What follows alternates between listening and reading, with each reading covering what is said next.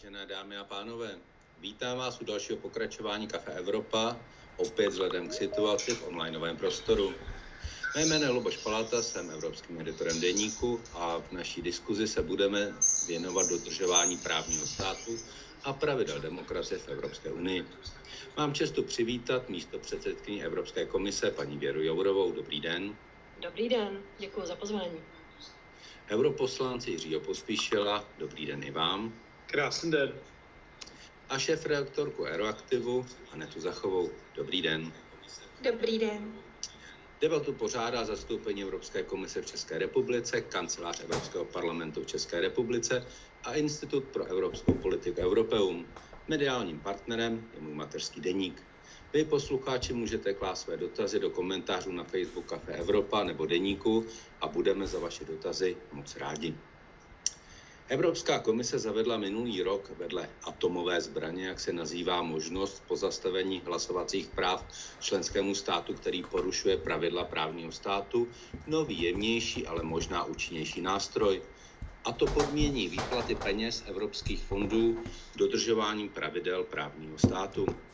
Tento nástroj byl ale eh, tak trochu omezen a, eh, a, a eh, trošku okrouhán na konci minulého roku, kdy Polsko a Maďarsko hrozili vetem evropského rozpočtu a Evropská komise musela udělat určité ústupky při vyjednávání o tom, jak bude vypadat ta konečná podoba. Chtěl bych se zeptat paní místopředsedkyně, jak silný nástroj má po tomto vývoji Evropská komise v rukou a jak moc na tom konci minulého roku musela Evropská komise ustoupit. Děkuji. Hmm. Děkuji za otázku, ještě jednou dobrý večer.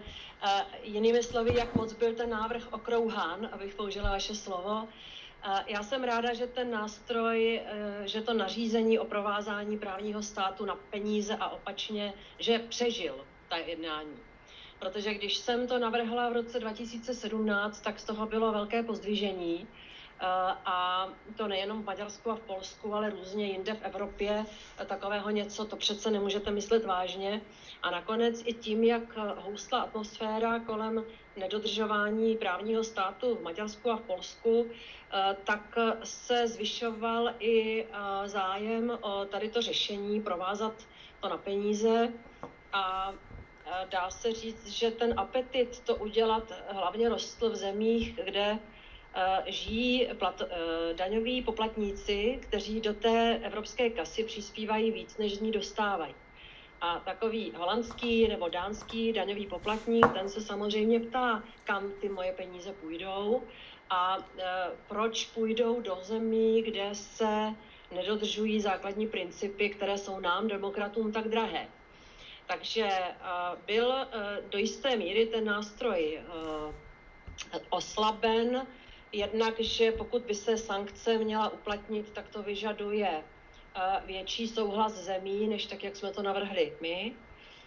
A jsou tam velice striktní pravidla, řekněme ty situace, které by mohly spustit eh, takový mechanismus.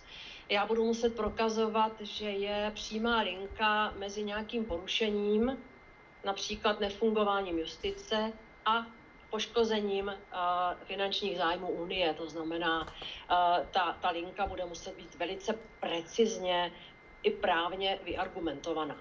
Já s tím pracovat umím. Uh, teď čekáme na to, jestli Polsko a Maďarsko podají k Evropskému soudu stížnost, jestli se Evropským soudem jeho rozhodnutím vyjasní, jestli to můžeme použít nebo nemůžeme. Eh, což bude rozhodnutí, které může přijít na podzim tohoto roku, odhaduju. Samozřejmě nemůžu ovlivnit eh, eh, dobu rozhodování soudu. No a krátce poté bych chtěla přijít s návrhem, jak to použít. Čili do té doby se tento nástroj ještě použít nemůže, čeká se na rozhodnutí Evropského soudu.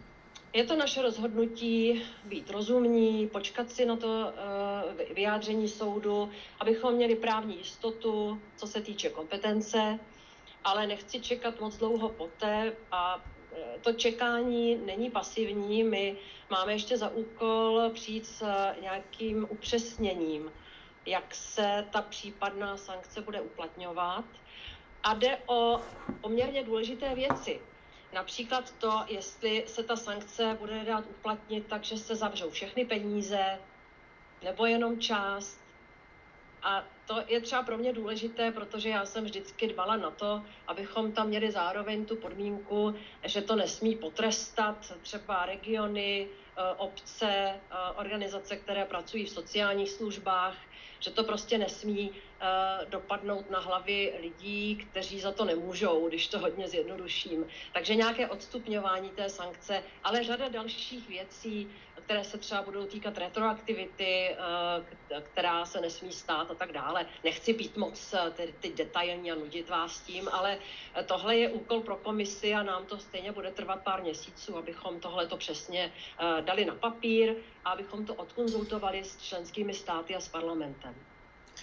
Evropský parlament byl v těch eh, pohledech na to, co se má vůči Polsku a Maďarsku dělat, eh, ještě o něco radikálnější, než je eh, ten výsledek, který je teď na stole.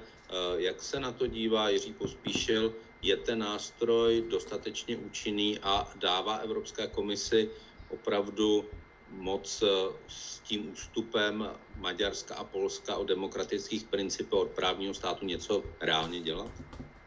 No, pane redaktore, to ukáže praxe. Jak řekla správně paní eh, místo předsedkyně komise, vidíme, jak se v praxi podaří tento úplně nový precedentní nástroj naplnit. Jo. Takže já bych opravdu počkal na konkrétní aplikaci. Evropský parlament, nebo většina poslanců Evropského parlamentu, nemůžu hovořit e, za všechny, e, chtěli, nebo chtěla jaksi bezpodmínečnou tvrdší provázanost mezi Eh, využíváním evropských peněz a mezi principy právního státu. Jak říkala správně paní doktorka Jourová, tak nakonec tedy ten nástroj byl osekán jako jakýsi kompromis, který vyjednala kancelářka Merklová na konci roku, aby vůbec Polsko a Maďarsko nevetovalo víceletý finanční rámec, takže nakonec já to považuji při té složitosti rozhodování v Evropské unii za úspěch, že ten nástroj jako takový přežil. Je to poprvé v historii, kdyby do budoucna rozdělování peněz mělo být, nebo finanční toky měly být podmiňovány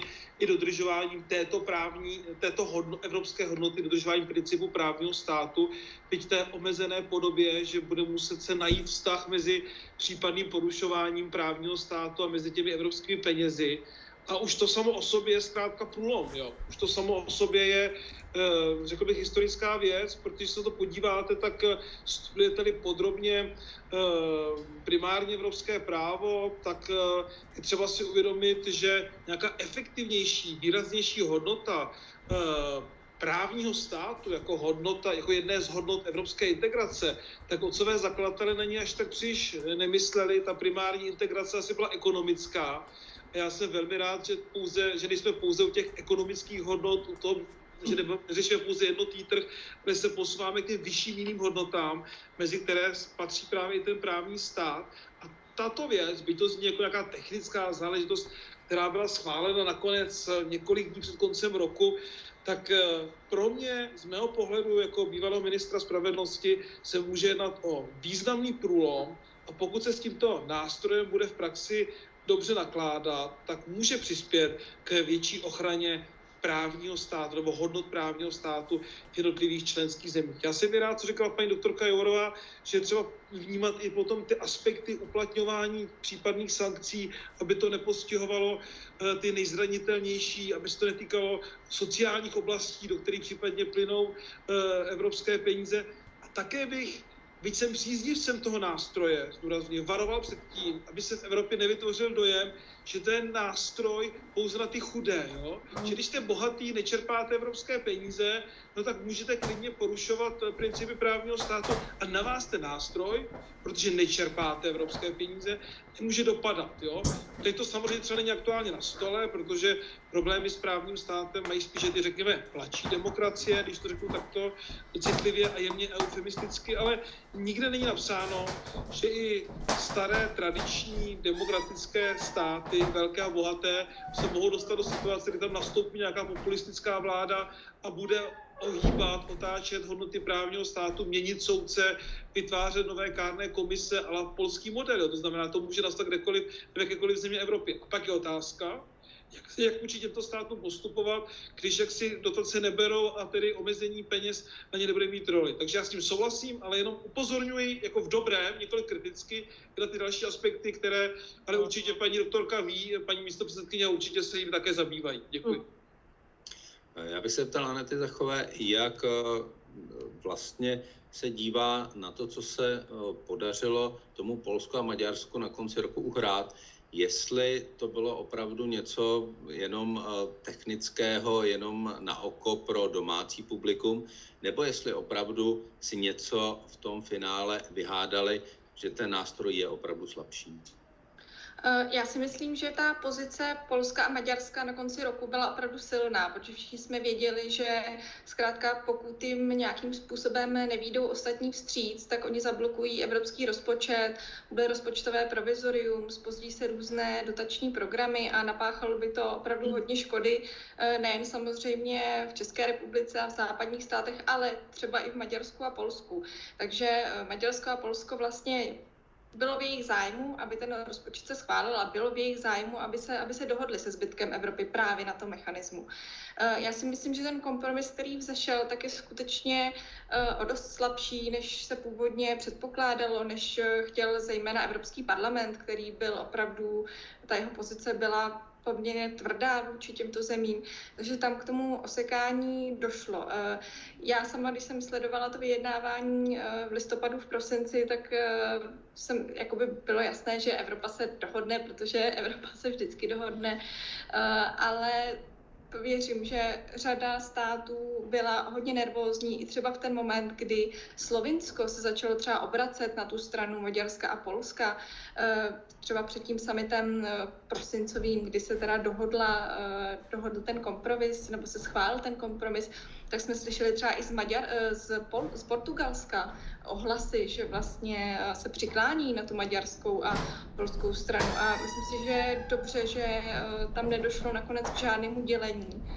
A že skutečně přišel, přišla Angela Merklová s tím kompromisem a i když je slabší, Eh, tak je dobře, že, že aspoň něco máme a že jsme se aspoň nějakým eh, způsobem pohnuli vpřed, protože i ta dohoda, byť osekaná, tak je stále průlomová, je stále revoluční a jak už bylo řečeno, tak eh, teďka uvidíme, jak se to promítne do praxe. Ehm, paní místo předsedkyně, my s tím Polskem a Maďarskem máme problémy ohledně dodržování právního státu a některých parametrů demokracie, především svobody médií, problémy už mnoho let. Eh, jsou tady už mnoho let snahy Evropské komise i vás osobně s tím něco dělat. Co se za ty roky tlaku eh, podařilo v tom Polsku a Maďarsku uhrát, kde Polsko a Maďarsko v konkrétních věcech museli opravdu ustoupit? Hmm.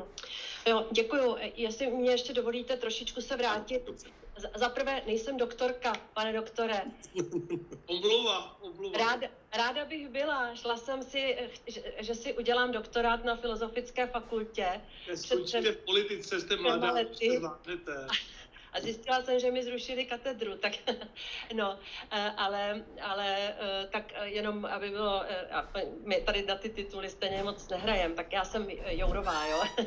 Ehm, jinak, co se týče ještě těch peněz, ono to nemůže fungovat, pokud je víc a víc peněz v tom balíku a míň a míň důvěry, to je přesně ten moment, kdy se ten systém může zadřít. Jo? Takže já si myslím, že nakonec proto tam byla zvýšená eh, ochota i třeba od toho Portugalska, které bylo nervózní. I nizozemí ze začátku říkalo, to přece nemůžeme uh, takhle natvrdo, natvrdo povázat. A proč, proč já jsem to navrhla? Bylo to v době, kdy jsem byla hodně uh, zoufalá z toho, že Polsko a Maďarsko nechtějí přistoupit k evropskému prokurátorovi který byl zřízen proto, aby hlídal evropské peníze. Najednou si představte, že Polsko, které mělo v tom minulém období, tuším 85 miliard eur, skoro se mi to ani nechce věřit tomu číslu, bylo to nějaké obrovské, prostě největší příjemce peněz, tak, tak nepřistoupilo do systému, který má společně hlídat ty, ty peníze, takže, takže to vy, vyšlo z toho. Co jsme získali? Tak přes My máme několik nástrojů, abychom reagovali na věci, které se děly v Polsku. Vezmeme si teda teď to Polsko. Jsou to takzvaná řízení pro porušení smlouvy, takže tam, kde jsme měli pevnou půdu pod nohama, tam jsme dávali k Evropskému soudu ty případy a všechny ty kauzy jsme vyhráli zatím. Bylo jich několik, některé se ještě teď táhnou, teď máme dvě, dvě věci v procesu a já jsem kritizovaná za to, že tam dávám málo věcí, ale vždycky říkám, že si nemůžu dovolit prohrát soudní spor o právní stát, protože je příliš mnoho ve hře. Jo. Takže tam jsme zatím všechny ty, všechny ty případy vyhráli a Polsko teda nějakým způsobem na to, na to re- reagovalo. My musíme trvat na tom, aby rozhodnutí soudu byla vykonána do posledního puntíku, protože na tom stojí systém Evropské unie a toho jediného arbitra, který má poslední slovo, což je soud, soud v Lucemburku. A které... já, já no. si dovolím přerušit, soud jsou opravdu vykonávána do posledního puntíku? A když ne, tak my ty členské státy tlačíme, aby, aby teda udělali víc. Teď typicky Maďarsko, které ne, ne, nezapracovalo poslední rozhodnutí ohledně pozice neziskovek, tak tam teď eh, vlastně je, je zase eh, ve vzduchu, že bychom mohli navrhnout sankci. A teď nechci říct, jestli to uděláme, ale, ale je to prostě pro nás ještě možnost, pokud ten stát nezareaguje a neudělá to podle toho soudního rozhodnutí, tak můžeme požádat soud o, o, o sankce. Co se týče dalšího nástroje, věci, které nemůžeme zhojit tady tím řízením a týkají se právního státu, tak můžeme dát pod takzvaným článkem 7 na stůl členským státům, ať si to mezi sebou vyříkají. Protože komise v tom nemůže být dlouho sama.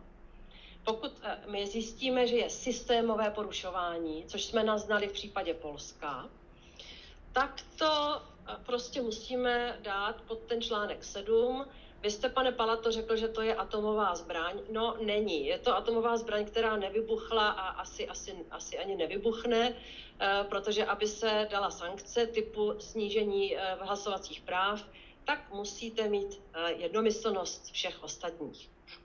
A není to jenom případ, že Polsko podporuje Maďarsko a opačně. Je tam vždycky nějaká mlčící řekněme, menšina, když si tak vzpomenu, která je velice jaksi obezřetná uh, vůči třeba tvrdému postupu, vůči jinému státu. Uh, naskýtá se možnost dát hlasování čtyřpětinovou většinou, uh, kdy se má vyslovit, aspoň když už ne sankce, tak konstatovat, že skutečně je tam to systémové porušování, a to teď zvažujeme, jestli nenazrál čas to udělat, ale není to na komisi, je to na radě. Musí se tak rozhodnout předsednický stát, což je teď teda Portugalsko.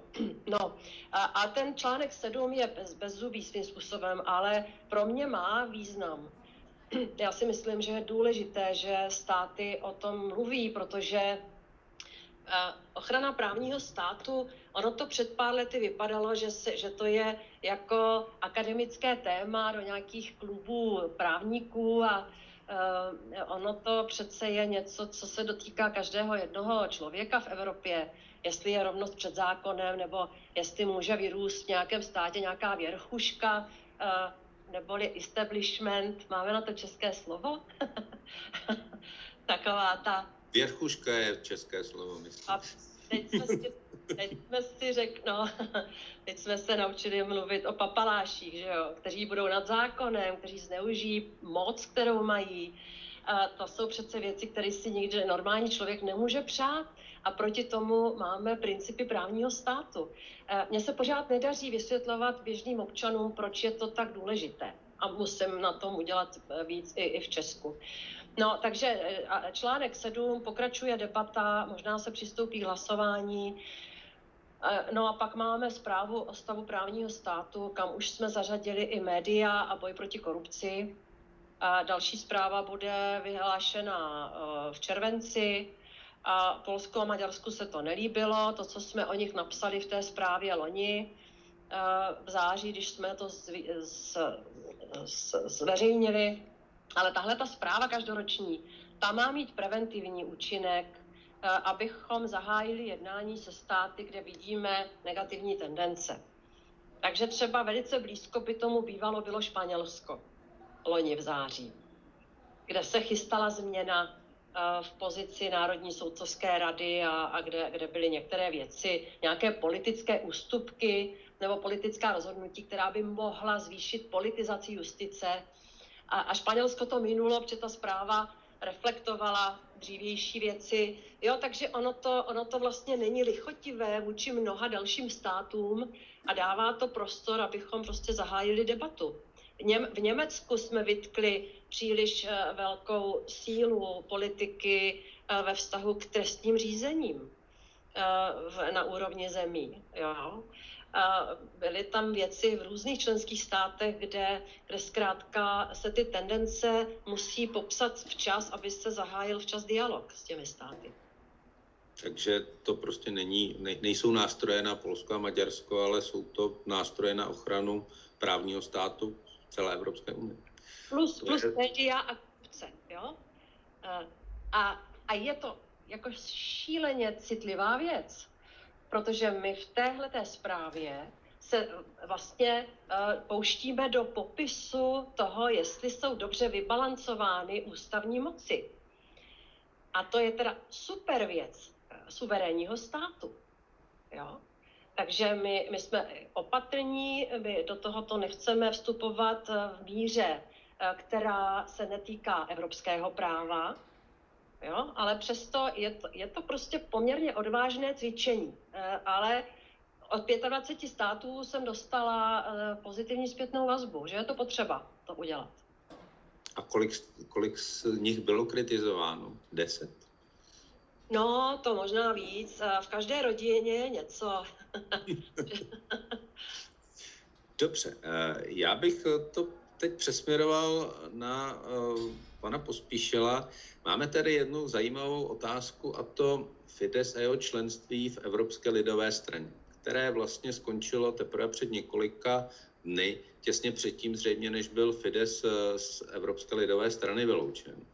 Jak to, že tam ale mohl tak dlouho být a jak, jak je možné, že měl tak dlouho krytí tak důstojné instituce a mocné instituce, jako je Evropská lidová strana?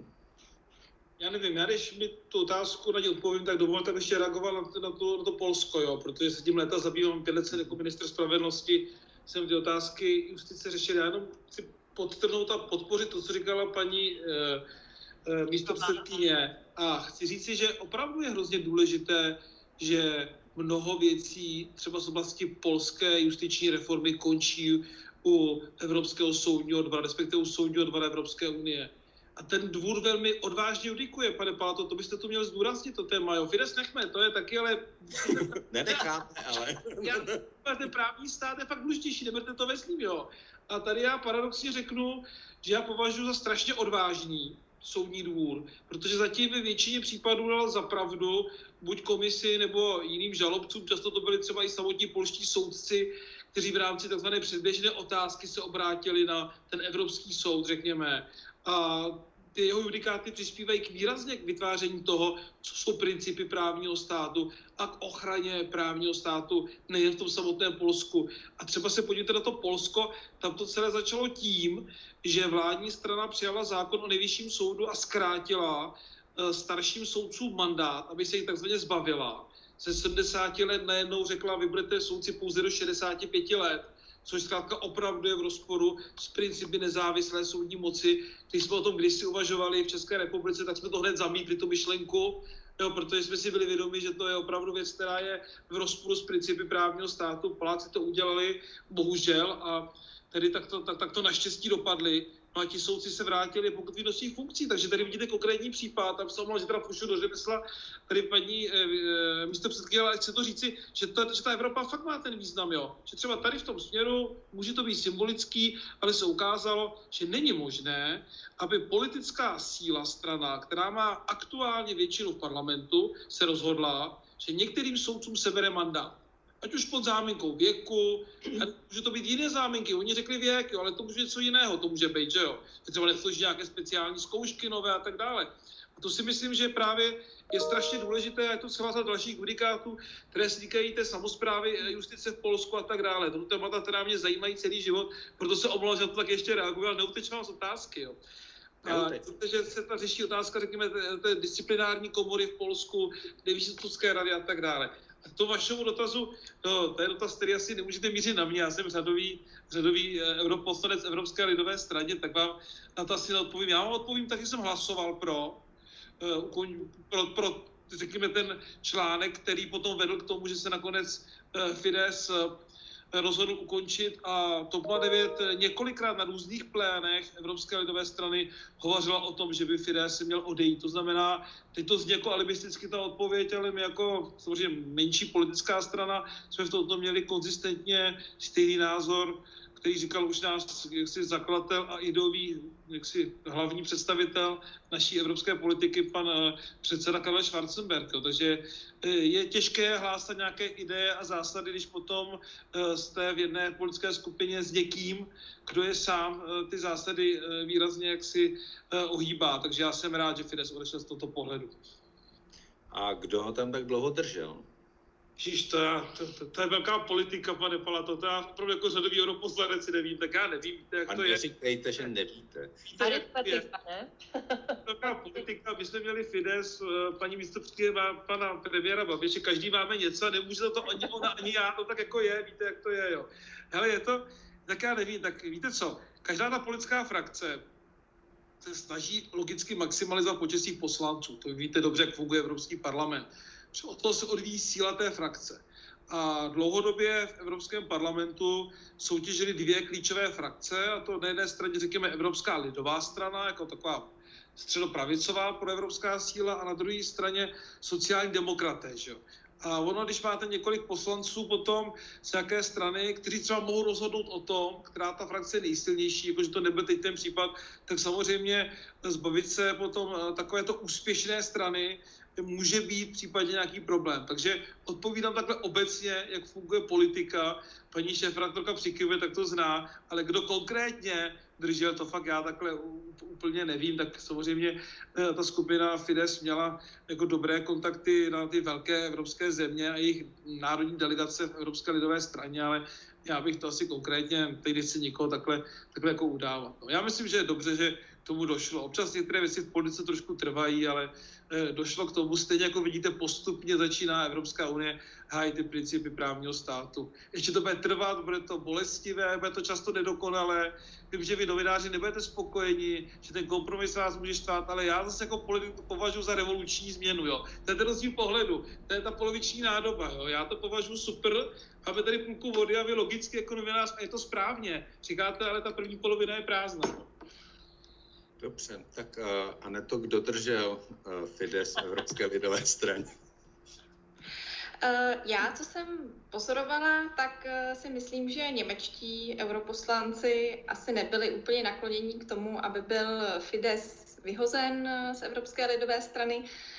Je to ten důvod zatím je nejen, jak říkal pan europoslanec Pospíšil, že zkrátka jde i o čísla někdy, o nějakou, řekněme, politickou váhu v tom Evropském parlamentu, ale jde i o to, že uh, mám takový pocit, že Německo se vždycky snaží dohodnout s každým, než aby ho trestal, než aby vyvolával nějaký další konflikt.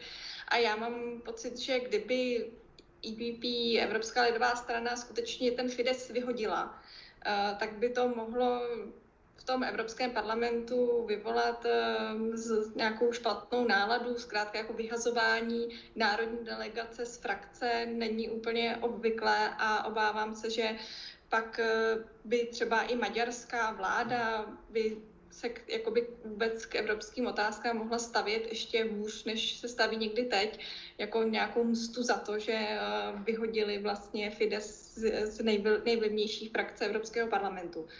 Takže tenhle důvod tam vidím já. Nechci teďka jmenovat Německo jako nějaký jediný stát nebo jedinou skupinu poslanců z této země, která se k tomu tak, takto stavěla, ale věřím, že ti, kteří nehlasovali třeba pro to vyloučení Fidezu eh, ze svých řad, tak eh, tam měli ten důvod, že zkrátka nechtěli si s nimi udělat zlou krev, abych to řekla takhle. Jinak ještě, jestli bych se mohla vrátit zase k, té, k tomu, co tady zaznělo předtím, k tomu článku 7. Vím, že teďka trošku odkračuju, ale myslím si, že by to mělo zaznít. My jsme teďka vlastně i paní, paní Jourová říkala, že teď je to na členských státech, je to na portugalském předsednictví, jestli spustí tu debatu o článku 7. A já jsem poslední kde zaznamenala, že vlastně Portugalsko se k tomu rozhodně nemá. Portugalsko se k tomu nemá asi nechce zrovna být on tím, on tím státem, eh, který se tomu bude věnovat.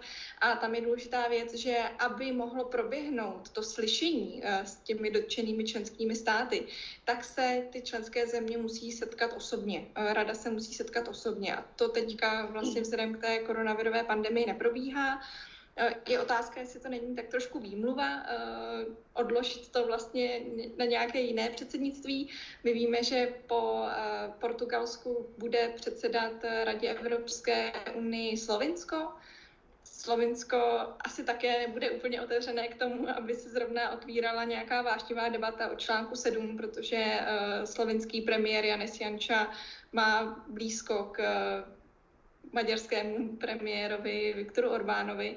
A pak je zase až na řadě Francie a my, Uh, takže tam to bude hodně zajímavé, jestli třeba Francie nebo i Česká republika bude chtít nějakým způsobem ten článek 7 více prosazovat, eh, více otvírat ty debaty, protože doufejme, že v roce 2022 už budou eh, ty meetingy ministrů normální, takže tomu už bude příležitost skutečně, aby se odehrávala ta slyšení, aby se více diskutovalo o těch problémech, které jsou v Polsku a Maďarsku, aby ty ostatní státy se k tomu nějakým způsobem vyjadřovaly, což teďka moc neprobíhá, většina z nich je potichu.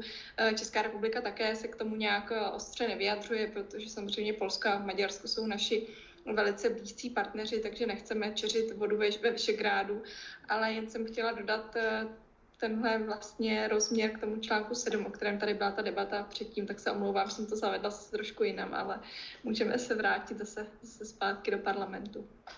Já bych tady nadnesl jednu takovou filozofickou rovinu. Téměř polské vládě se v těchto dnech objevily snahy prosadit rezoluci polského parlamentu, která reaguje na kroky Evropského parlamentu a vzkázat do Bruselu a Štrasburgu, že Polsko má právo na své pohledy na manželství a gender a že jí do toho evropské orgány, včetně Evropského parlamentu, nemají co mluvit. Jaký je na, na to pohled eh, vás, eh, paní místopředsedkyně, na tyhle snahy? No, eh, Evropský parlament může přijmout rezoluci takřka ke všemu, ne? Mílim se, pane Pospíšile, nemýlím. Tam je veli, velice široké pole působnosti, takže ty rezoluce se přijímají na, na veškeré věci, které budí pozornost a které jsou v tom mainstreamu považovány za uh, hodné reakce, uh, což je teď ta polská situace kolem zákona o potratech a o reprodukčních právech. A um, komise k těmto věcem přichází do parlamentu debatovat s takovým suchým sdělením, že komise se k tomu nemůže vyjádřit nebo spustit řízení, protože to nespadá do kompetencí Evropské unie. Takže já jsem tam byla eh, právě na tenhle ten bod eh, ohledně toho zákona o potratech, eh, už když byl ten první protest, jestli si pamatujete, ženy v černém. A já jsem tam šla tady s tím prefabrikovaným sdělením, že komise nesmí v té věci nic dělat, protože kompetence na to nemáme, protože otázky manželství a rodinné, rodinné věci, když už se Eh, Unie pustí do třeba do legislativy, která se týká této oblasti, tak to vyžaduje jednomyslnost. Jo? Je tam velice silná zarážka, vlastně, aby Unie do těchto věcí radši nemluvila, protože je to věc členského státu.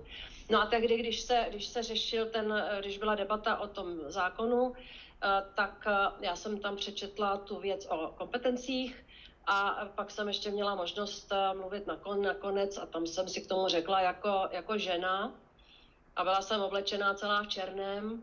Ona ta barva někdy řekne víc než tisíc slov, ale to je tak všechno, co třeba já můžu dělat. Jo, vyjádřit svůj osobní názor, za který mě nikdo nepeskuje.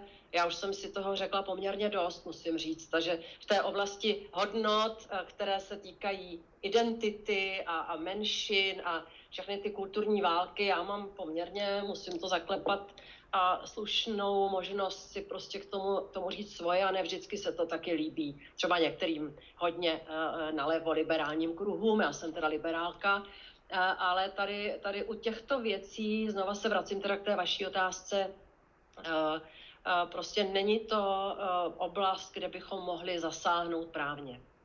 A jak byste vysvětlila našim divákům to, že do takzvaných LGBT free zone, čili které vyhlásily různá polská města, vojvodství, gminy, eh, do toho zasahujete, to považujete za, za věc, ke které nemůže naopak Evropská komise zůstat mlčet? Protože máme směrnici o ochraně menšin, antidiskriminační legislativa je na úrovni Evropské unie.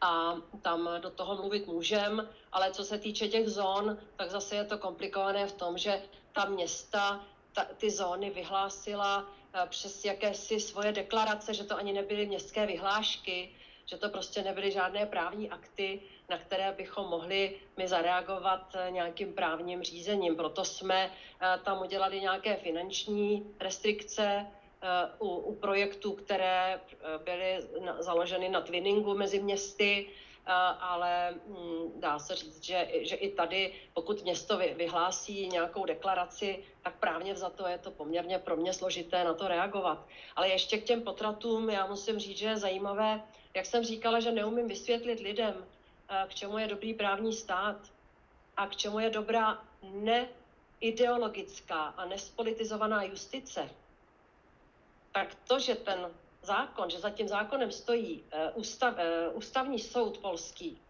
který my celou dobu, kdy vedeme ty spory, uh, považujeme za vlastně problematický, jako soud, který je skutečně dotčen tou reformou, který je spolitizován, tak najednou to lidi vidí na vlastní, na vlastní oči, kam to může vést, že tenhle ten soud vlastně rozhodl něco, co je ideologicky Eh, poměrně jako hodně zabarvené a co se nakonec obrací proti lidem. Takže to je jenom jako, že, že někdy, jak říkal pan Pospíšil, věci trvají déle v politice a tohle taky trvalo, než si lidi uvědomili, k čemu je dobrý ústavní soud, který přijímá vyvážená rozhodnutí.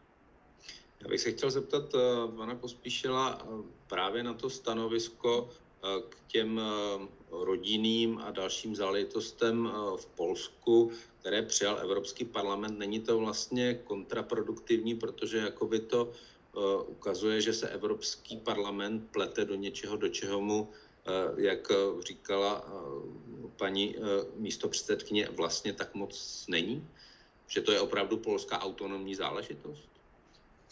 Pane redaktore, to je ta hlavní argumentace odpůrců toho, že Evropský parlament přijímá v zásadě pouze deklarace, které vyjadřují určitý politický postoj. Jo. A já si myslím, že to je správné, že je dobře, když tady, pokud my tvrdíme, že Evropská unie a instituce vnímají doktrinu, doktrinu lidských práv a ochranu lidských práv jako jedno z důležitých politických témat, a to i v těch oblastech, jak říkala paní místopředsedkyně, kde nemáme, nebo evropské orgány nemají exekutivní pravomoce a nemohou zasáhnout ty potraty, to takhle můžeme říct si svůj politický názor.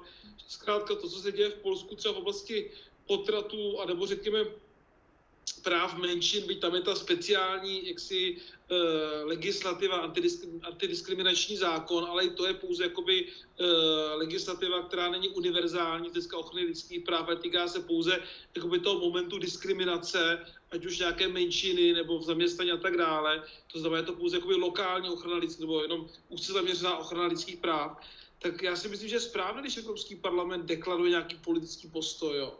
Že to zkrátka minimálně, když to takto řeknu, může aktivisty v Polsku a ty, kteří jsou dotčeni touto právní úpravu může povzbudit, že zkrátka Evropské unii to není jedno, ano. že na ně myslí, že jim vyjadřuje takovou to minimálně morální podporu. Je to, když si vzpomenu, když mám si kladu tyhle ty dilemata a otázky, protože často si je kladu, jestli to má smysl, když někoho podporujeme A nemusí to být pouze aktivisty, aktivisté, kteří bojí v Polsku za práva žen, svobodně se rozhodnou tak naložit s tím tělem. Může to být lidská práva v Barmě, třeba teď cokoliv. Víte, že Evropský parlament přijímá celou rezoluci a usnesení, která se dotýkají lidských práv i po celém světě, nejen toho, co se týká naš, nás v Evropě zde. A když často o tom přemýšlím, jestli to má smysl, tak si vzpomenu vždycky na slova jednoho z našich významných českých disidentů, který mi jednou povídal, když jsem ještě byl student na vysoké škole, jak obrovský smysl pro ně mělo, když eh, na konci eh, éry komunismu přijel do Prahy tehdejší eh, francouzský prezident François Mitterrand a potkal se s českými disidenty a povzbudil je a morálně podpořil a tak dále. Jinými slovy, když někde jsou potlačovaná lidská práva, a jedno jestli to je v Polsku v oblasti potratu, anebo je to někde v třetích zemích, v východní Asii, tak je dobře, když je tu někdo, kdo jasně říká, to, co se děje špatně a my za vámi stojíme a myslíme na vás a podporujeme vás v vašem boji a popisujeme a označujeme tu situaci, že toto je špatně, že zkrátka ženy v Polsku jaksi nemají moderní evropskou standardní eh, právní úpravu, která by umožňovala za zákonných podmínek z parametrů srovnatelných s úpravami v jiných státech EU se rozhodnou, zda zvolí cestu potratu či nikoliv. A místo osvěty a vysvětlování, jak potratům předcházet, se volí takováto restrikce, která potom může mnoho žen poškodit. Takže já si myslím, že to, je, že to nevadí, že to je naopak dobře. Takže já jsem tohoto obhájce. Teď nebudu vám zapírat, že jsem také zpočátku když jsem se dostal do Evropského parlamentu, o tom přemýšlel, jaký to, to má smysl. Ale myslím si, že to má smysl. V té rovině, jak to říkám, tak to. Tak eh, nám začaly chodit už eh, dotazy našich eh, diváků. Jeden dotaz, který je velmi zásadní a který bychom tady asi měli otevřít a zkusit odpovědět, čem Maďarsko a Polsko porušují demokratické principy. Takhle jednoduše položená otázka. Paní místo předsedkyně, začněte. Jasně, tak. Uh, Můžu vám ještě vykouznout chvilečku? Já se omlouvám, je to hrozný zlozvyk. To, co říkal pan, pan doktor Pospíšil o té podpoře, jak je důležitá, i když je to třeba jenom deklarace. Já jsem seděla tamhle vzadu toho stolu pod obrazem Václava Havla se Světlanou Cichanovskou. A bavili jsme se o tom, jak zoufale potřebují pomoc v Bělorusku. Jak, jak zoufale potřebujeme najít cestu aby ty peníze, které Unie vyčlenila, aby došly na tu správnou adresu těm lidem, kteří, kteří trpí těch 33 tisíc zavřených a jejich rodin. Eh, a tehdy jsem jí popisovala, jak, eh, že, že ty deklarace, které zaznívají z těch mezinárodních organizací a zvenčí prostě, že, že si myslím, že mají taky smysl. A připomínala jsem ten moment, kdy François Mitterrand přijel do Prahy a podpořil české dizidenty. Tak, eh, co se týče principů, eh, tak v Polsku je především eh, problém s nezávislostí justice, protože tam bylo přijato několik zákonů poměrně rychlém sledu, které přinesly takový, vytvořili takový systém, kdy vliv exekutivní a zákonodárné moci se vlastně naboural do té, do té moci soudní. A víme, že když mají ústavní principy fungovat, tak musí být vyváženost. A zatímco vláda a parlament podléhají volebním cyklům, tak justice musí být stabilní, jsou tam tvrdá kritéria na soudce a soudci mohou být odvoláváni a jmenováni za naprosto jasných zákonem stanovených pravidel. A tohle to se tam najednou začalo odbourávat a, a v podstatě v podstatě eh, se, se justice značným způsobem proměnila, eh, ta, až tak, že soudy v jiných členských státech se začínají víc a víc ptát, jestli vůbec mohou uznávat rozhodnutí polských soudů, jestli vůbec ještě polské soudy jsou, jsou nezávislé. A byly tam tlaky na soudce, aby třeba nedávali předběžnou otázku k Evropskému soudu. Byly tam tlaky na soudce nebo disciplinární řízení, která směřovala k tomu, co soudci rozhodli a ne k věcem, které se běžně v disciplinárních řízeních řeší. Takže prostě v Polsku je to justice. V Maďarsku byly problémy s justicí v minulosti, teď jsou tam nějaké nějaké záležitosti, které taky kritizujeme justici, ale hlavní eh, teď směr naš, našich eh, obav eh, je oblast médií a svobody slova. To znamená, že v Maďarsku se hodně přeskupují síly v té mediální oblasti. Kromě toho, že tam nefunguje veřejnoprávní, nefungují veřejnoprávní média, tak jak je známe v Čechách, ale jsou tam média, která jsou poplatná vlastně tomu, co chce stát.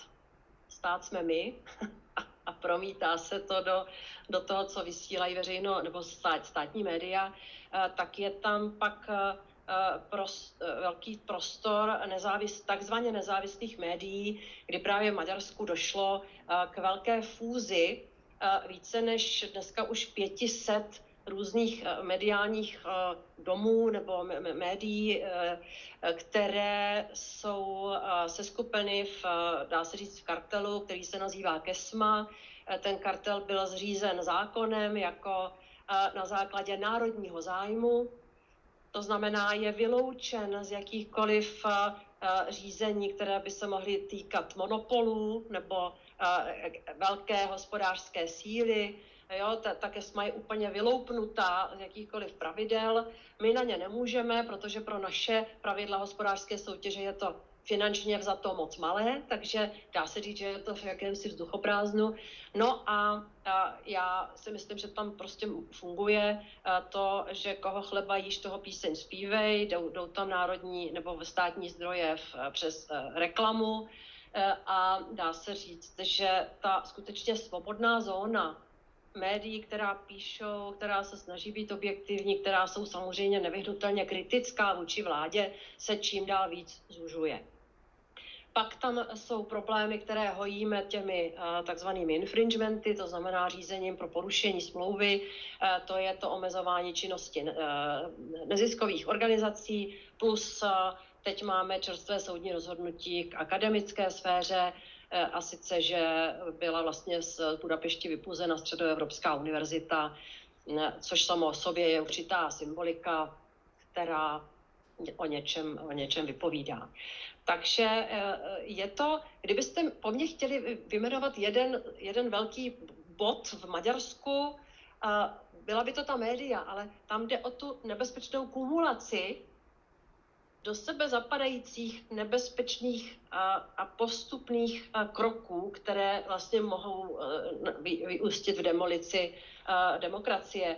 A to, čím jsem nejvíc rozčílila asi Viktora Orbána, když jsem řekla, že už to není a, a, demokracie, ale že to je nemocná demokracie, to bylo, když jsem řekla, že bych si přála, aby v každé zemi si byli lidi jistí, že ty poslední volby, ty předešlé, nebyly poslední svobodné. A tím jsem se ho dotkla, protože jsem se dotkla svobodné vůle maďarských voličů a já bych si fakt přála, aby maďarští voliči měli naprostou autonomii, eh, aby nebyli manipulováni eh, a k tomu právě potřebujeme svobodná média a svobodu slova eh, a všechny ty další předpoklady, které vyžadují svobodné a férové volby. Já bych na to navázal otázkou. Eh, příští rok budou v Maďarsku parlamentní volby. V průzkumech vede nad Fides jednocená opozice, byť o velmi malý rozdíl, ale vede. Je v silách Evropské komise, Evropské unie, zajistit, aby volby v Maďarsku proběhly svobodně a férově, včetně férové předvolební kampaně. A co bude Evropská unie dělat, když se tak nestane? Nespíme zasahovat do rozhodování voličů, to je eh, předpoklad číslo jedna. Musíme udělat něco, aby, aby ty volby byly uh, férové a svobodné všude v Evropě. Proto my jsme přišli s plánem, který jednak uh, má posílit nezávislá média i finančně, a nejenom v Maďarsku. Přišli jsme s plánem, jak omezit vliv dezinformací, budu ještě přijímat směrnici, která už se asi nedotkne těch maďarských voleb, ale nějaká pravidla pro transparentnější onlineové kampaně, aby lidi věděli, kdo to platí a co chce, aby věděli, že když si otevřou uh, uh, svoje online systémy, aby věděli, že jsou uh, pod vlivem uh, placené, sponzorované politické reklamy, ale říkám, to už asi teda nechytne, nechytne tu dobu předvolební kampaně v Maďarsku, protože to bude směrnice, kterou budu navrhovat až na podzim tohoto roku. takže v zásadě nějaké možnosti tu jsou, ale mm, předpokladem je, aby, aby byla svoboda slova, objektivní spravodajství a aby aby lidi se zajímali, aby ne, nebyli pasivními konzumenty vše, všeho, co jim naserviruje online. I když zrovna online v Maďarsku, já musím říct děkuji za něj, protože to je pořád ještě přes všechny tlaky dezinformační a, a já nevím, co všechno špatného, pořád ještě je to jakýsi otevřený prostor pro, pro nějakou uh, debatu no, a svobodné vyjadřování. I když jsou lidi v bublinách a algoritmy tam fungují, jo, ale to není téma této debaty, tak jdu od toho pryč. No, já tady mám ještě jeden, jeden dotaz, který je eh, k Maďarsku od eh, paní Mileny Vicenové. Ke které politické skupině se Fides přidá, pane Jiří Pospíšil? Já úplně nevím, jak potom ještě reagoval na tu otázku, kterou jste mě nepoložil, nebo jste položil, já bych utekl teda, jo, aby to nevypadalo Dobře, tak... Že to nevadí vám to, když... No, jasně, jo, jasně. Neberte to ve zním, ale aby to nevypadalo, že se vyhýbám dotazu. Eh, paní Jurová nádherně popsala to téma Maďarska, tam jak to se vším souhlasím, jenom se trošku rozvinout to Polsko, jo, protože rozumím, že pro normálního běžného pozorovatele to není tak úplně srozumitelné. Jo. A my, co se věnujeme mnoha let principům soudcovské nezávislosti a různým systémům soudcovských rad, jak to mají eh, některé členské státy a tak dále, tak to považujeme za samozřejmě, ale jenom se pokusím laicky vysvětlit, v čem je základní problém. Jo. Ten základní problém je, že právní stát máte, když máte nezávislého soudce, což není prerogativa, výhoda toho soudce, ale je to právo toho občana, aby jeho spor rozhodoval soudce, o kterém bude jasné, že nepodléhá místnímu starostovi, místnímu hejtmanovi, premiérovi, nějaké ekonomické skupině a tak dále. Že opravdu je velká šance, že ten soudní spor bude rozhodnut nestraně. Proto jakoby ta nezávislost soudce je tak důležitá. Jako, já to říkám proto, a promiňte, jak jsem to tisíckrát jako ministr vysvětloval, že ti lidé to vnímají v té zkratce, tak ty soudci jsou nějakou kastou, chtějí nějaké výhody a ty politici, to je správný, ty lidi chtějí sebrat, ten PIS to dělá dobře, že jo, chce jim jako ukázat, ale všude je třeba vysvětlovat, a proto to tady zdůraznuju, že nezávislý soudce je strašně důležitý pro to, aby občan měl pocit, že žije aspoň trochu v právním státě a že to kauza bude opravdu rozhodnuta. A nezávislý soudce je takový soudce, který zkrátka má nějaké dané parametry, nějak, v kterých vykonává svoji činnost, nějakou jistotu toho, že když to rozhodne tak, že se to nebude moci pánům, vládě, parlamentu, někomu líbit, takže nebude zkrátka potrestaný. Jo. A k těm parametrům toho nezávislého soudci patří na prvním místě to, že soudce není volen na 4-5 let, ale má takzvaně mandát na doživotí nebo na e, vysoký věk, kdy se počítá, že už třeba potom může být mentálně unavený, většinou to v Evropě bývá 70 let. A že zkrátka ví, že ho nemůže ministr dokoliv odvolat, e, když se znelíbí, protože ten mandát má do 70. A v tom Polsku právě udělali ten zásah, kdy pod rouškou vysokého větu, jako by se zbavili třetiny soudců, to je strašný počet, třetiny soudců nejvyššího soudu, kolik kolem 30, tak najednou ten věk snížili. Oni to hezky zabalili do toho, že to jsou staří soudci a tak dále, ale víceméně najednou proti pravidlům, která tam byla, 30 soudců mělo odejít, byť to bylo ne zákonem. Jo? A tady jak Evropský soud, tak eh, teoretici, tak Benátská eh, komise, což je takový odborný orgán, všichni říkají, no toto je právě zásah do toho soudcovského mandátu. Jo? A to je špatně. A to jsem rád, že právě ten Evropský soud, proto jsem tak chválil, toto zvrátil a to jsme se mohli vrátit.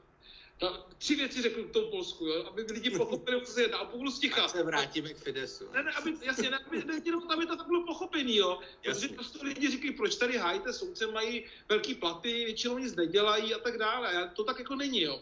Druhá, druhá věc je, aby ten soudce se nemusel bát, že bude potrestán za své třeba odvážné rozhodnutí, tak za chyby soudce mají trestat soudce se soudci, a ne politici. No, to je mhm. ten problém. V Polsku vytvořili speciální orgán disciplinární, komoru nejvyššího soudu, kterou v zásadě, když to hodně zjednoduší, vybírají politici. Ona to byla nejvyšší soudcovská rada v Polsku, ale soudní rada v Polsku, ale protože je tvořena většinou politiky, nikoli soudci, tak jmenuje prezident, tak víceméně ti, co mají soudce tresta za případný delikt, protože každý soudce je jenom člověk a může pochybit, to tak zkrátka dělá v Polsku orgán, který je vybrán politiky. A to je špatně taky, rozumíte mi. U nás třeba, to byla moje reforma, že když jsem byl minister, tak jsme vymysleli speciální disciplinární orgány u nejvyššího správního soudu. U nás to dělá odborné nepolitické těleso. V tom Polsku to bohužel dělá takto politický orgán. A to je špatně, protože opět tam bude někdo, se někomu nebude líbit a bude potrestán. Pak slyšíte polského e, předsedu PIS, jak říká, že tento soudce, to je náš přítel, to je naše přítelkyně a tak dále i v médiích. A to je zkrátka špatně jako v tomto směru. A třetí příklad, abyste vnímali, co v Polsku děje, že v Polsku přijali zákon, který víceméně umožňoval trestat soudce za to, že se veřejně vyjadřovali negativně vůči vládní straně a negativně se vyjadřovali o té probíhající justiční reformě. Což je úplně absurdní, chápete? Někdo má nějaký odborný názor a za to, že vyjádří svůj názor, tak se mají potrestán. Jinými slovy, ta polská garnitura razí názor, si tady placen státem, si fakticky státní úředník, tak buď sticha, že bych možná tvrdší slovo, a pracuj a nedovoluj si někoho kritizovat. To je naprosto špatně. V Polsku se snažili soudcům nasadit náhubek a to samozřejmě není možné, protože soudci mají právo vyjadřovat své názory stejně jako kterýkoliv jiný občan eh, v pluralitní demokracii. Takže to jenom vádím příklady, ale těch věcí je celá řada, kdy zkrátka jako ty samozprávné kontrolní orgány nejsou složeny ze soudců v Polsku, ale z politiku a tak dále.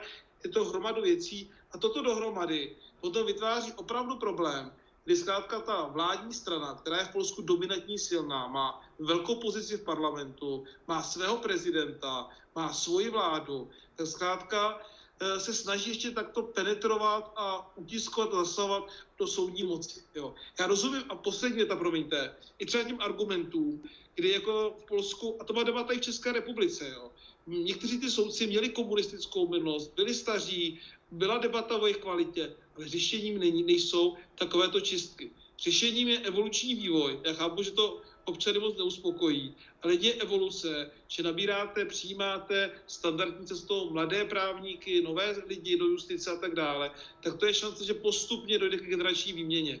A nemůžete někoho takovýmto způsobem zkrátka jakoby vyhazovat. By to může působit efektivně, ale můžete tím, a v justici to platí dvojnásobně, Eh, vylejt s eh, tou vodou z té vaničky právě to dítě. Tak se omlouvám, chtěl jsem to jenom vysvětlit. Promiňte mi to, a už budu sticha, nechám prostě... Sticha, teď musíte odpovědět na ten Fides. Tam bude.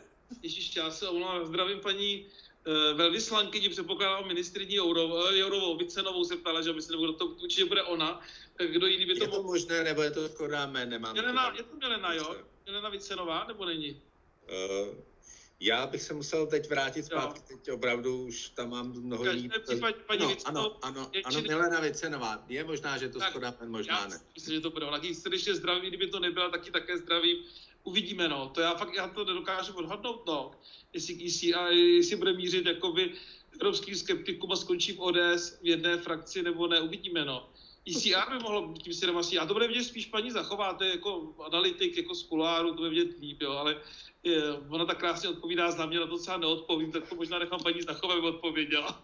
Děkuju. Tak, tak prosím tiskovou mluvčí pana poslance Pospíšila, jak to teda je. Jak to teda urazil paní Zachovou, to se omlouvám. Uh, do vysvětlovnu. Dobře, tak já to tady uh, dovysvětlím. Já to samozřejmě také zatím nevím, co se Fidesu honí v hlavě, ale myslím si, že tam jsou eh, dva scénáře teďka na stole. Jedno, jeden, že půjde do ECR, do tedy frakce uh, reformistů, konzervativců, uh, protože tam má vlastně dalšího blízkého partnera, což je právě Právo a spravedlnost, eh, polská vládní konzervativní strana, takže tam by mohli vytvořit poměrně silné duo, řekněme, v té eh, konzervativní rodině. Eh, co je další zajímavé na tom, že kdyby, šlo, kdyby šel, šla strana Fides právě do evropských konzervativců, tak je dost možné, že sebou strhne i, já pořád dneska tady mluvím o Slovinsku, ale já si myslím, že to je poměrně důležité, že vlastně eh, v EPP pořád zůstává i strana uh, premiéra slovinského. Uh, a je otázkou, jestli by ten odchod Fidese z EPP do ECR nestrhl i právě tu slovinskou stranu, protože slovinská vládní strana je opět poměrně, řekněme, má velice přátelské vztahy s Fidesem. Takže to je jedna zajímavá rovina. A druhá je, že už se spekuluje o tom, že Viktor Orbán, respektive strana Fides, domlouvá novou frakci. Tam si nemyslím, že nějak jako pravděpodobné, že by vznikla ta nová frakce, ale spekuluju se o tom, takže eh, to tady aspoň zmíním. Eh, už proběhly nějaké námluvy s eh, italskou ligou Matea Salviniho. Co bude s ligou, to, to také teďka nevíme.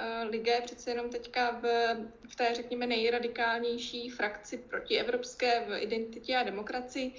A je dost možné, že Eh, Lize se tam už nebude tolik líbit. Liga totiž teďka italská, která vlastně vybudovala tu svoji politickou kariéru na eh, odporu vůči eh, migra, migrační politice Evropské unie a i Evropské unie jako takové, tak vlastně teďka je v, řekněme, takovém tichém paktu, tiché podpoře té nové italské vlády dost změnila tu svoji pozici. Vlastně i Salvini řekl, že už Liga nestojí o Eh, Italexit, eh, o odchod Itálie z Evropské unie, eh, zmírnil tu svoji pozici, takže je možné, že třeba už ta frakce mu nebude vyhovovat, která je skutečně protievropská, respektive brání jakékoliv další hlubší integraci a že třeba bude chtít směřovat někam jinam. Uh, takže vím, že už tam proběhly nějaké, nějaké rozhovory právě mezi touto stranou a Fidesem. Fides zároveň byl uh, v kontaktu i s další uh, italskou konzervativní stranou nebo pravicovou stranou Fratelli dell'Italia, takže brat, Bratrstvo Itálie, myslím, že se to překládá do, do češtiny. Takže je vidět, že Fides teďka si užívá trošku to, to, ty řekněme to volné prostranství a e, možná trošku škádlí ty ostatní frakce a nechává je tak trochu e, v nevědomí, co, co udělá a v takové jako nervozitě, e, protože Fides, myslím si, že to je 13 europoslanců, což není úplně málo. 12. A 12 možná, a tam, kam se oni přikloní a případně koho strhnou sebou, tak to skutečně může zamíchat těmi kartami v Evropském parlamentu frakce konzervativců se tak trochu teďka bude možná přijít o jakési třetí místo nejvlivnější frakce v Evropském parlamentu s liberály, eh, s Renew Europe, Nové Evropy, kde je třeba České hnutí ANO. Eh, a Fides ví, že má skutečně teďka silné karty v rukou, že může zamíchat eh, těmi, těmi figurkami v Evropském parlamentu a myslím si, že si teďka bude dlouho užívat tu svoji pozici toho té, té vlastně skupiny, která může takhle rozhodnout o tom, o těch politických, politických silách v Evropském parlamentu a uvidíme, uvidíme, co vymyslí, jestli to bude nová frakce, nebo jestli se zkrátka přikloní k ECR. Jak vidíte, tak jste eh, Fides, eh, Fidesu pomohli, aby se mohl takhle užívat tím, že jste ho chtěli dostat eh, ze své frakce.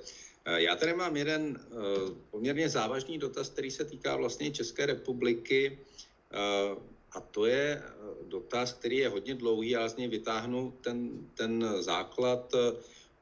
Položila paní Alexandra Elková a směřuje k tomu, jak to udělat, aby Česká republika a Slovensko, které jsou velmi pevnými členy Vyšegrádské čtyřky, nebyly s Polskem a Maďarskem a jejich problémy s právním státem spojovány, aby nám to takzvaně nekazilo pověst. Co s tím? Nejdřív bych se zeptal paní místo předsedkyně, jestli je to opravdu už dnes tak, že nám Maďarsko a Polsko a naše společná účast ve Vyšegrádské čtyřce kazí pověst. No, není. A hrozně důležitá byla ta chvíle kolem blokace rozpočtu minulý rok v prosinci, že se Česko a Slovensko nepřidalo k té blokádě.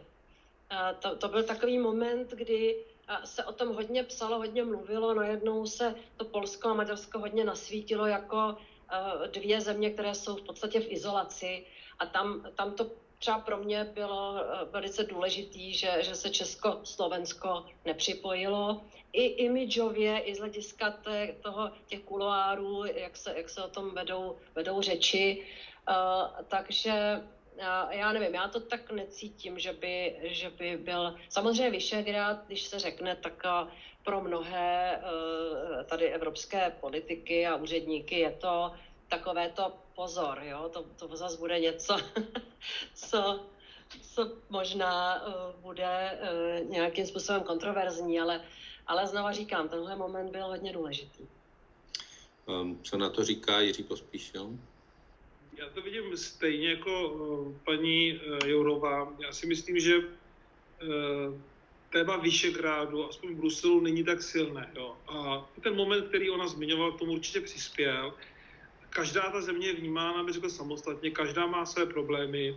Ostatně i my máme problémy, já to nechci dneska řešit, jsme tady v kavárně uh, uh, s paní místopředsedkyní, ale samozřejmě my máme se téma kaus pana premiéra, které jaksi hýbe jaksi parlamentu, ale to je jako problém jednoho jedince, jako jednoho politika. Jsou to jako systémové problémy, které má právě to Polsko a Maďarsko. Proto možná problémy Polska a Maďarska jsou vnímány intenzivněji, protože to je o destrukci eh, justice nebo mediálního světa nebo prostoru neziskových organizací v Maďarsku a tak dále. Takový systémovější zásah než problémy jakoby jednoho politika, byť toho asi nejvýznamnějšího v zemi. A ty problémy jsou zásadní, a to nechci tady dneska to mluvit, ale jakoby každá ta země má něco jiného. A myslím si, že dneska uh, bych řekl, že to téma dávání do jednoho pytle za dobu, co jsem v Evropském parlamentu, tak jako je čím dál jaksi slabší, mám pocit, jo? že opravdu tak není a co jako je vnímáno jako, uh, že patří trošku k sobě, právě Poláci a Maďaři a to nejen díky tomu, že mají jako výrazné, viditelné, autoritativní, to je silné slovo, ale tak jako poloautoritativní eh, premiéry a figury, které stojí v čele zemi. Protože Polska to není přímo premiér, ale předseda vládnoucí politické strany, ale je to i právě často postupují společně. Když se podíváte právě při jednáních na uh, setkávání Kurva. premiérů eh, při evropských radách a tak dále. Ten podzim byl toho příklad, co říkala paní Jourová. Společný pokus blokovat ten instrument podmíněnosti peněz dodržování principu právního státu. A mám pocit, že ten společný postup Vyšegrádu už dlouho zkrátka nebyl. Jo. To, když se podíváte na pokusy, kde jsme se, se snažili v posledních 7-8 letech Vyšegrád postupovat společně a tlačit na Evropskou komisi a Evropskou radu, evropské orgány, tak to většinou selhalo, včetně jak se toho nejsilnějšího a emocionálně nejvíce vyhroceného tématu povinných kvót kolem uprchlíků. Tam nakonec to Polsko také postupovalo jinak. Takže když se to podíváte, tak já dneska nemám pocit, ale třeba mě opravíte, že by Vyšegrád postupoval čtyři, parta, čtyři strany, čtyři muži vystupují společně na uh, evropských radách, ale paní Vodová to bude určitě lépe, to tam chodí, já už tam mám to štěstí, že už tam chodit nemusím. Tak. Paní místo předsedkyně se hlásila. Já jenom uh, trošku, trošku z toho vybočím, ale ne moc. A já chci říct, a mluvila jsem o tom párkrát s panem premiérem Babišem, uh, jak cítím velmi silně, že potřebujeme, aby se Polsko vrátilo v plné síle zpátky. A obnovilo si svůj vliv, protože samozřejmě je ten vliv omezen do jisté míry těmi postoji. Proč? No, po Brexitu se mění konfigurace a přeskupují se síly. A já si myslím, že potřebujeme mít velice silnou pozici střední a východní Evropa v momentu, kdy zmizela Británie, tak samozřejmě postupem času bude čím dál víc vystupovat do popředí něco, co třeba jsou francouzské národní zájmy a budou velice silně jaksi prosazovány v Evropské unii.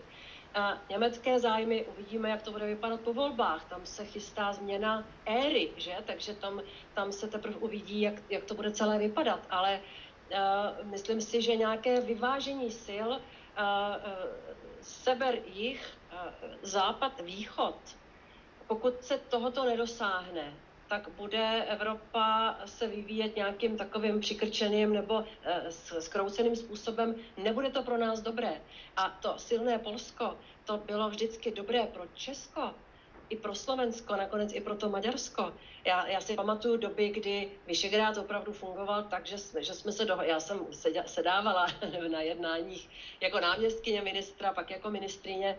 To, to byla užitečná platforma, ale je pravda, že jsme všichni tak nějak uznávali, že to Polsko je bráno nejvíc vážně a že má největší sílu, protože je to zkrátka největší země. A teď, eh, pokud eh, Polsko chybí, tak já to prostě cítím, že to v dlouhodobém měřítku nebude do, dobré ani pro nás. Tak můžu tomu jednu větu, můžu k tomu, jenom jednu větu.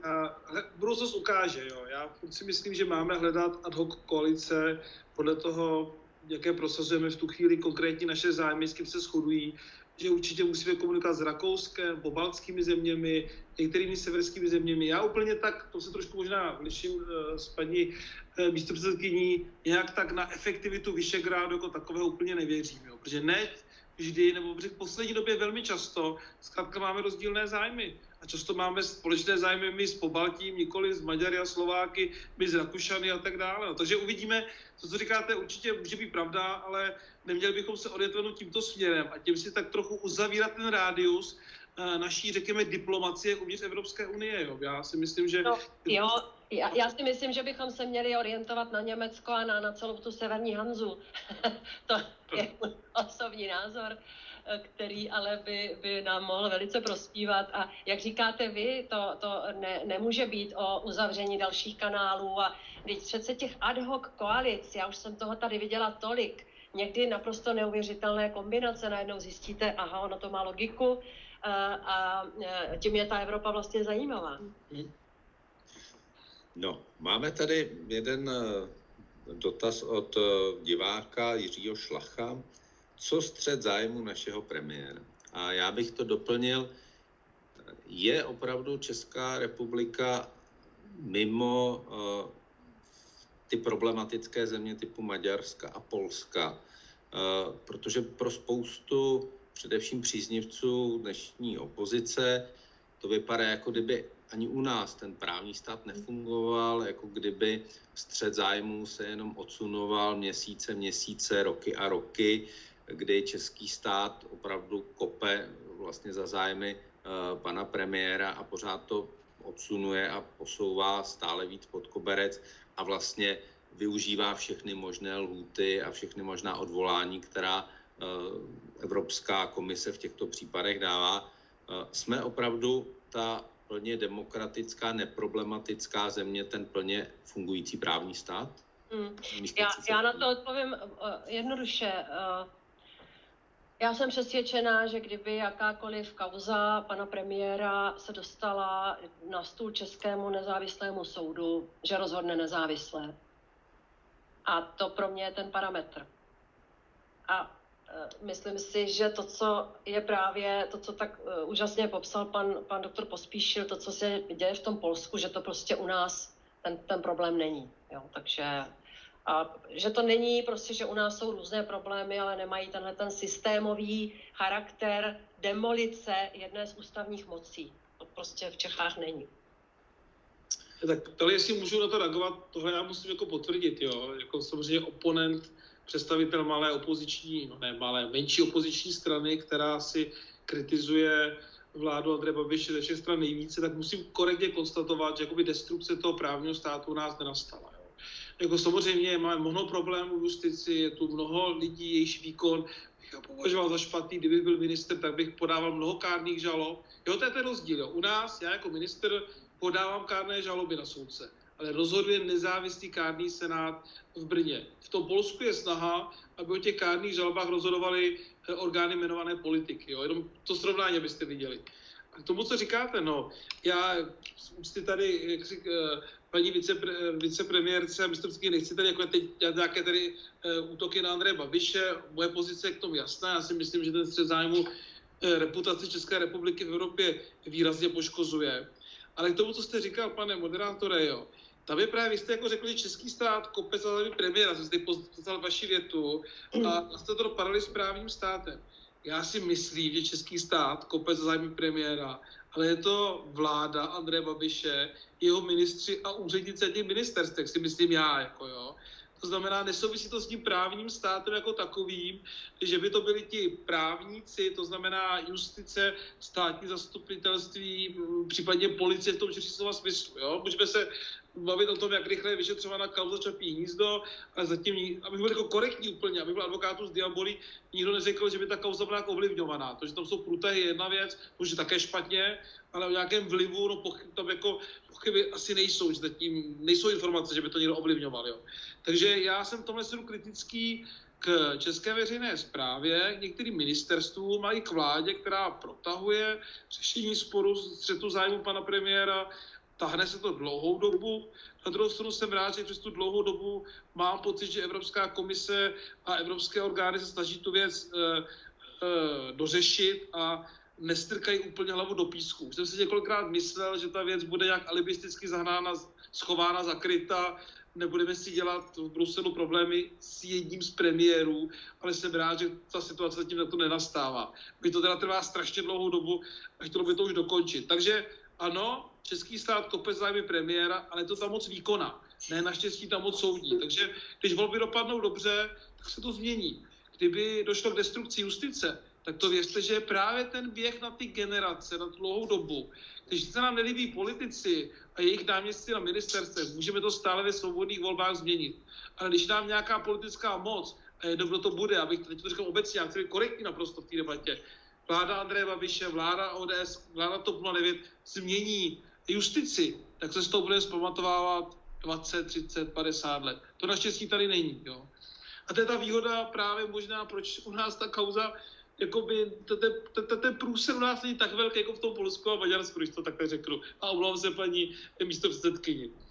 Já, já ale co snesu, buď, buďte v klidu, ale... Já mám... Jsme v politickém kolbišti, já nechci to jako, tady využívat to k nějakém tady velkému politickým slovům. Tak. Já mám spíš obavu o českou televizi, uh, než o justici, ale na to tady naštěstí není čas už, si myslím. Eh, jak se na to dívá z novinářského hlediska Aneta Zachová, na, tu, na postavení České republiky? Je to opravdu o tolik lepší, jak eh, říkala paní Jourová, pan Pospíšil? Eh, já musím říct, že i zahraniční média sledují tu situaci o nás, u nás opravdu bedlivě. Bohužel ten Vyšegrád podle mě je spíš teďka jako mediální zkratkou. To znamená, že my v médiích západních býváme často vhazování toho jednoho pytle právě s Maďarskem a s Polskem. Eh, každopádně i ta, řekněme, bruselská média stále čekají na to, jak se vyvíjí tady ta kauza ohledně střetu zájmů, skutečně i já jako člověk, který občas nebo občas eh, prostě několikrát týdně přispívá do právě těch zahraničních médií, do bruselského eh, webu Euraktiv, tak tam pořád se čeká na to, kdy tam napíšu nějaký další eh, posun v kauze střetu zájmů.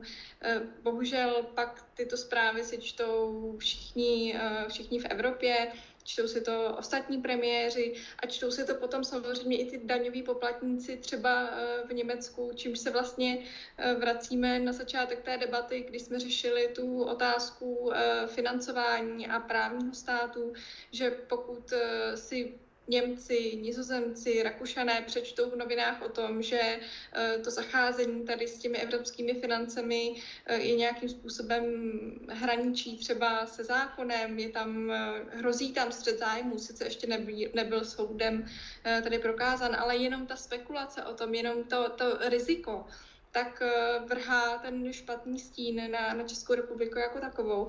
A poté to i samozřejmě oslabuje tu vyjednávací pozici České republiky, protože eh, pokud si eh, německá nebo nizozemská veřejnost přečte o tom, že u nás eh, jsou mařeny ty evropské prostředky, tak eh, ti potom premiéři, ti vrcholní politici nemůžou jít do Bruselu a vlastně dohodnout, dohodnout se s námi, že nám ty, sem, ty peníze sem budou posílat v té stejné míře jako předtím, protože to by zkrátka pro to jejich domácí voličstvo nebylo úplně přijatelné.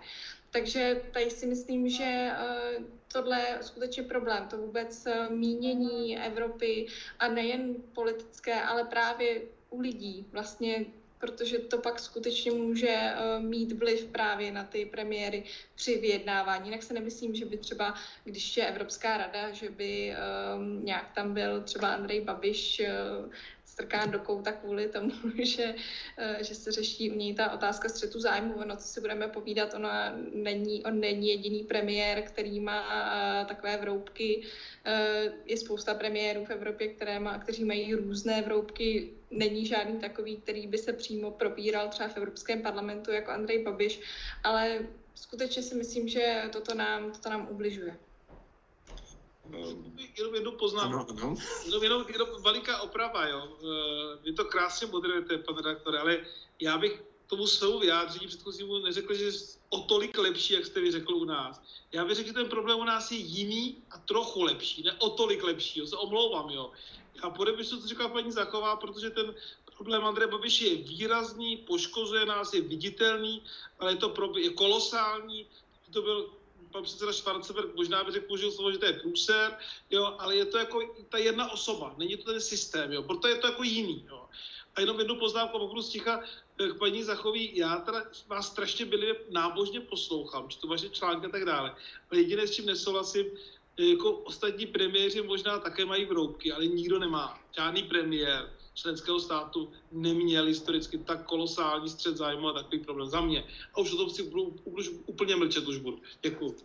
To vůbec nemusíte, naopak budete muset možná odpovídat na další dotaz.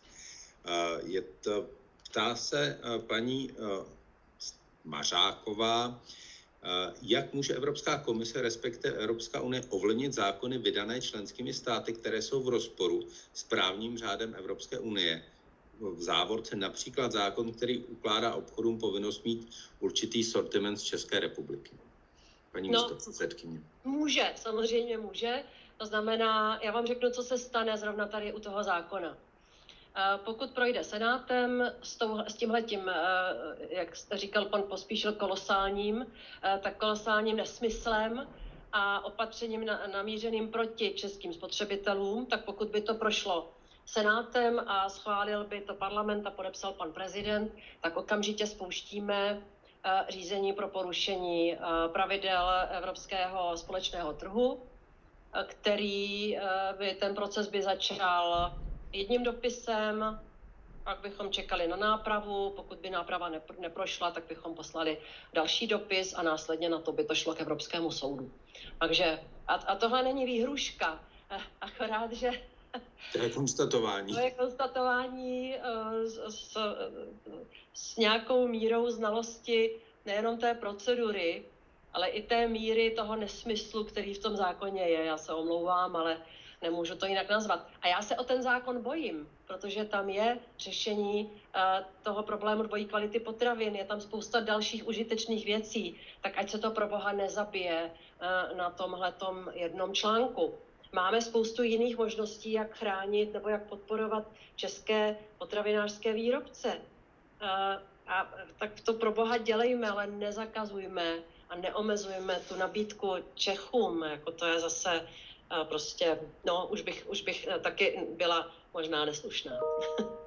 tak mlčím. Pane europoslanče, máte k tomu nějaký komentář? Eh, já podepisu, co říkala paní Jourová. Eh, tady vidíte, že pro paní posluchačku právě to, že u nás máme ústavní soud, který když sledá nějaký právní předpis v rozporu s Českou ústavou, tak ho může zrušit.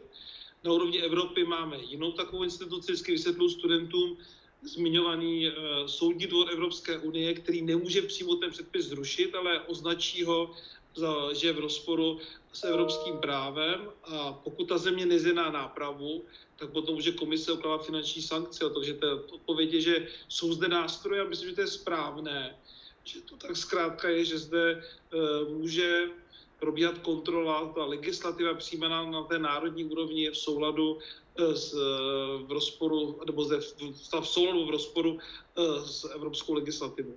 Už to vysvětleno dobře paní Jourovou. Evropská komise strážce evropských smluv. Tak um, máme tady ještě jeden zajímavý dotaz, který se vrací tak trochu na začátek. A uh, jak je to vlastně s mírou toho, uh, co na, uh, co na základě toho nového nástroje může Evropská komise tomu členskému státu, který nedodržuje pravidla právního státu, udělat, jestli může přijít, tady čtu, o všechny dotace a fondy kvůli problému s právním státem. Jak velkou část vlastně vy můžete z těch fondů evropských nebo z jakých fondů, na, na které vlastně můžete kvůli tomu sáhnout? No na všechny fondy můžeme sáhnout. Tam to právě není jenom třeba na kohezní peníze, jak říkal pan Pospíšil předtím, že to není klacek jenom na východní země, ale my jsme tam právě zásadním způsobem chtěli, aby tam byly všechny peníze. Eh, a to, jak se bude odstupňovávat případná sankce, to právě musíme teď eh, nějakým způsobem eh, vydefinovat. Já bych chtěla, aby to vždycky bylo v nějaké proporci a nerada bych prostě stála u toho, kdy, kdy nějaká země, kdy lidi v nějaké zemi budou jako super přísně potrestáni za to, koho si zvolili, když to řeknu teda jednoduše. Takže je to otázka na další práci, jakým způsobem to odstupňovat, ale jenom ještě k tomu finančnímu postihu. Evropská komise, já už mám zase tu žlutou hlavu, ať se na to nedívají lidi, děti, to je jak Halloween. Tady to tak úplně nevypadá. To je jak hor- horor, tak to... Já, já jsem to... přesvědčen, že děti se na nás určitě nekoukají, paní Hurová, to jsi si jistý jako v tuto chvíli. To se budu strašit sama sebe ve snech. Přidáme uh, hvězdičku. Uh, uh, on mi tady někdo zase zhasnul. Uh, asi šli dom, uh, kolegové. Uh, Já no, teď chvíli psát, takže jako... Nebo... uh, ale jenom k tomu, k tomu uh, sankcionování. Eh, no, eh, my máme přece dlouhou a bohatou tradici ve zmražování evropských fondů. Já jsem nastupovala jako ministrině po poměrně dlouhé době, kdy měla Česká republika zmražené peníze. Proč? Protože nefungoval auditní a kontrolní systém. A my teď to dáváme opatrovíš a říkáme, když nebude fungovat justice nebo protikorupční opatření, eh, nebudou se vyšetřovat kauzy, a tak dále, tak vám zmrazíme část peněz. Nebo všechny. Ale tohle je samozřejmě otázka taky, jaká bude míra toho problému a jaké peníze budou ohroženy. Eh, protože třeba peníze, které eh, jenom protečou vládou a přerozdělují je regiony, tam to třeba nebude nutné. Jo? Tak jenom nechci to komplikovat, spíš jsem to chtěla vysvětlit, nevím, jestli se mi to povedlo. Thank you, Jan. It's, it's good to switch on. Viditelně nás poslouchají v Bruselu.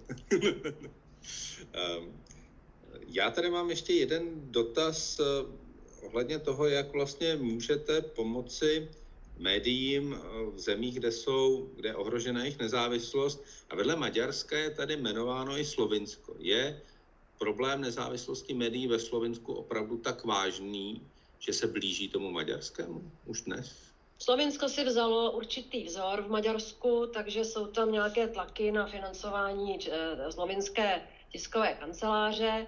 Zároveň jsou slovinští novináři čas od času peskováni premiérem Janšou, a což jsem i já komentovala, vyvolávala jsem k tomu jednání s některými ministry a, a zároveň tam byla přímá ohrožení bezpečnosti některých novinářů. Takže jak můžeme eh, ovlivnit Především zajistit, aby novináři pracovali v bezpečí a mohli objektivně fungovat. A, takže já budu vydávat doporučení eh, státům, které jde hlavně za policií a za, za bezpečnostními orgány, aby nebrali na lehkou váhu eh, nahlášení výhrůžek ze strany novinářů. Víme, že to byl případ jak zavražděné maltské eh, novinářky, tak Jana Kuciaka na Slovensku, že tam byly jasné signály, že je jim vyhrožováno, policie neudělala nic a máme tady dva zavražděné novináře. Jo. A pak, ať nemluvím dlouho, eh, protože se krátí čas, pak je tam uh, nějaké, připravuju nějakou obranu proti zneužívání soudních řízení proti novinářům a, a novinám. A pak teda uh, jsme připravili poměrně velký balík eh, finančních prostředků, které, které můžou a měly být do médií, které mají být právě zaměřeny na to, aby média přežila COVID, aby digitalizovala, aby měla peníze třeba na i přeshraniční projekty a na drahé investigativní projekty. Myslím si, že ty peníze jsou dobře zacílené Jenom musíme najít způsob, jak ty peníze rychle a jednoduše do těch médií dostat. A média, jak známo, nejsou tradičními žadateli o evropské peníze. nerozum, neumí ty finesy, že, a ne to. Myslím si, že... Učíme se, učíme se. Ano, takže já teď tady, tady pracuji na tom, abychom vyrobili nějaký eh, elektronický nástroj, aby to bylo průhledné, aby bylo jasné, co se v tom má udělat, jak o ty peníze žádat. No, takže jenom v kostce. Já se omlouvám, ale opravdu jsme se přiblížili k závěru dnešní debaty, takže na mě už je se s touto milou společností rozloučit. Děkuji, děkuji vám eh, za debatu. Eh, za účast děkuji místo předsedkyni Evropské komise paní Věře Jourové. Díky a nashledanou. Děkuji za pozvání, nashledanou. Europoslanci Jiřímu Pospíšilovi také děkuji a někdy brzy nashledanou. Nashledanou a šéf-redaktorce Euroaktivu Anetě Zachové. Díky za účast. Také moc děkuji, hezký večer.